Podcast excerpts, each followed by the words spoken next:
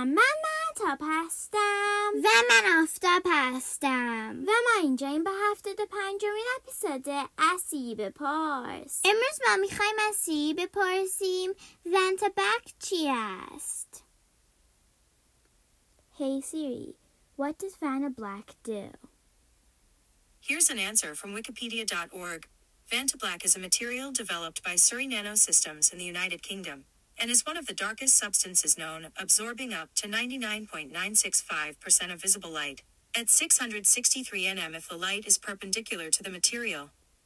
سی می‌گوید وانتا بلک یکی از سیاترین ماده هایی است که انسان ها ساختند. وانتا بلک در یک شرکت انگلیسی به اسم سری نانو سیستم ساخته شده و می‌تونه بیشتر از 99 ممایز 97 درصد نور قبل دیدن را جذب کنه. نکته جالب این که وانتا بلک هنوز در چیزی استفاده نشده. اما حد می‌زنن بتونه در تلسکوپ استفاده بشه یا دوربین هایی که در فضا از زمین عکس می‌گیرن.